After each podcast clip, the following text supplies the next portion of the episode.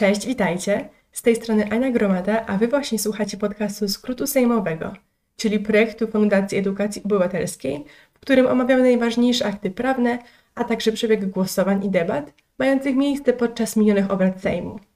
W tym odcinku usłyszycie skrót 45. posiedzenia, a w nim ustawa budżetowa na rok 2022, Lex TVN, Fundusz Kompensacyjny Szczepień Ochronnych oraz dodatek osłonowy tarczy inflacyjnej.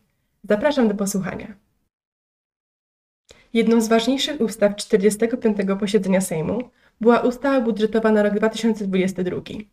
Jest ona podstawą gospodarki finansowej państwa w danym roku budżetowym, określającą m.in. wszelkie dochody oraz planowane wydatki. Teraz odbyło się jej trzecie czytanie. Największe kontrowersje w budżecie wzbudziła prognozowana inflacja – jej wzrost wyliczono na 3,3% w ujęciu średniorocznym.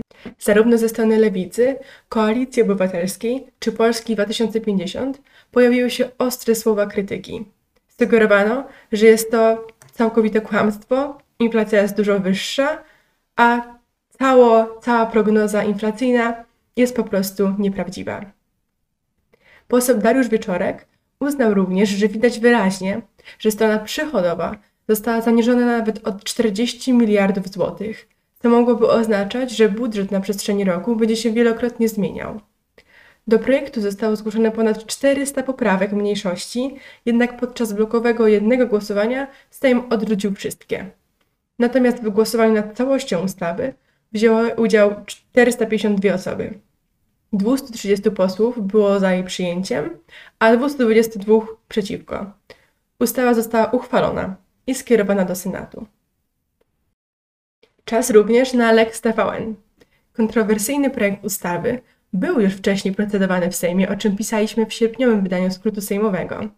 Przypomnijmy, że jest to projekt, którego celem jest ochrona nadawców telewizyjnych w Polsce przed kontrolą podmiotów spoza Unii Europejskiej.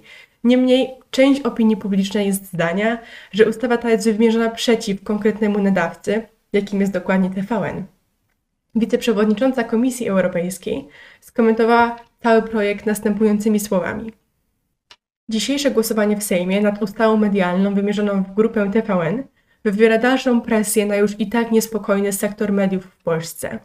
Gdy ustawa ta stanie się obowiązującym prawem, Komisja nie zawaha się podjąć działań w przypadku nieprzestrzegania prawa Unii Europejskiej. Oczekujemy, że wszystkie państwa członkowskie będą szanować, chronić i promować pluralizm w zakresie wolności mediów. Ta nowa ustawa wysłała kolejny negatywny sygnał dotyczący poszanowania praworządności i wartości demokratycznych w Polsce. Te konkretne słowa dają jasny pogląd na to, jak projekt postrzega Unia Europejska, jakie jest dokładnie ich stanowisko. Posłowie głosowali nad wnioskiem o odrzucenie uchwały Senatu odrzucającej ustawę o radiofonii i telewizji. Za opowiedziało się 220 9 posłów, przeciw 212, natomiast od głosów wstrzymało się 11 polityków. Ustawę przekazano prezydentowi do podpisu. Niespodziewane przegłosowanie ustawy wzbudziło wiele kontrowersji. Poza szybką i zdecydowaną reakcją Stanów Zjednoczonych, w wielu miastach w Polsce zorganizowano manifestacje w obronie TVN oraz wolnych mediów. Ostatecznie prezydent dnia 27 grudnia 2021 roku zawetował projekt ustawy, w związku z czym ten ponownie trafi pod obrady Sejmu. Posłowie mogą odrzucić prezydenckie weto większością kwalifikowaną 3 piątych głosów w obecności połowy ustawowej liczby posłów. Prezydent Rzeczypospolitej Andrzej Duda argumentował swoją decyzję słowami: Nowelizacja to naruszenie zasady, że umów należy dotrzymywać i uderzenie w interesy podmiotu, który otrzymał legalną koncesję na nadawanie. Kolejnym ważnym w dzisiejszej pandemicznej rzeczywistości projektem była nowelizacja ustawy o zmianie ustawy o zapobieganiu oraz zwalczaniu zakażeń i chorób zakaźnych u ludzi oraz niektórych innych ustaw, m.in. powołującej Fundusz Kompensacyjny Szczepień Ochronnych.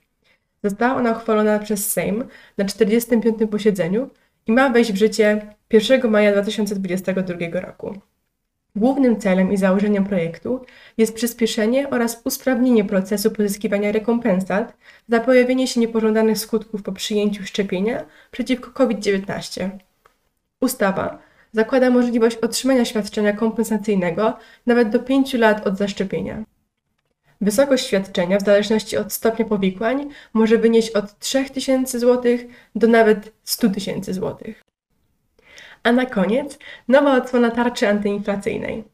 Dodatek osłonowy, czyli kluczowy element rządowej tarczy antyinflacyjnej, który ma zniwelować rosnące ceny energii, gazu i żywności. Dodatek osłonowy przysługiwał będzie gospodarstwu domowemu, którego przeciętne miesięczne dochody nie przekraczają 2100 zł w gospodarstwie jednoosobowym lub 1500 zł na osobę w gospodarstwie wieloosobowym. Stawki dodatku osłonowego są uzależnione między innymi od wysokości dochodu i liczby osób w rodzinie. Wynoszą od 400 zł rocznie dla osób samotnych do 1437 zł i 50 groszy rocznie dla największych gospodarstw domowych. Takie rozwiązanie ma zapewnić wsparcie rodzinom wielodzietnym i osobom najuboższym, których najbardziej dotyka wzrost inflacji i cen energii. To już wszystko w tym odcinku. Nie zapomnijcie zaglądać na nasze media społecznościowe, aby być na bieżąco z najważniejszymi kwestiami społeczno-politycznymi i zapraszamy po więcej przy okazji kolejnego posiedzenia.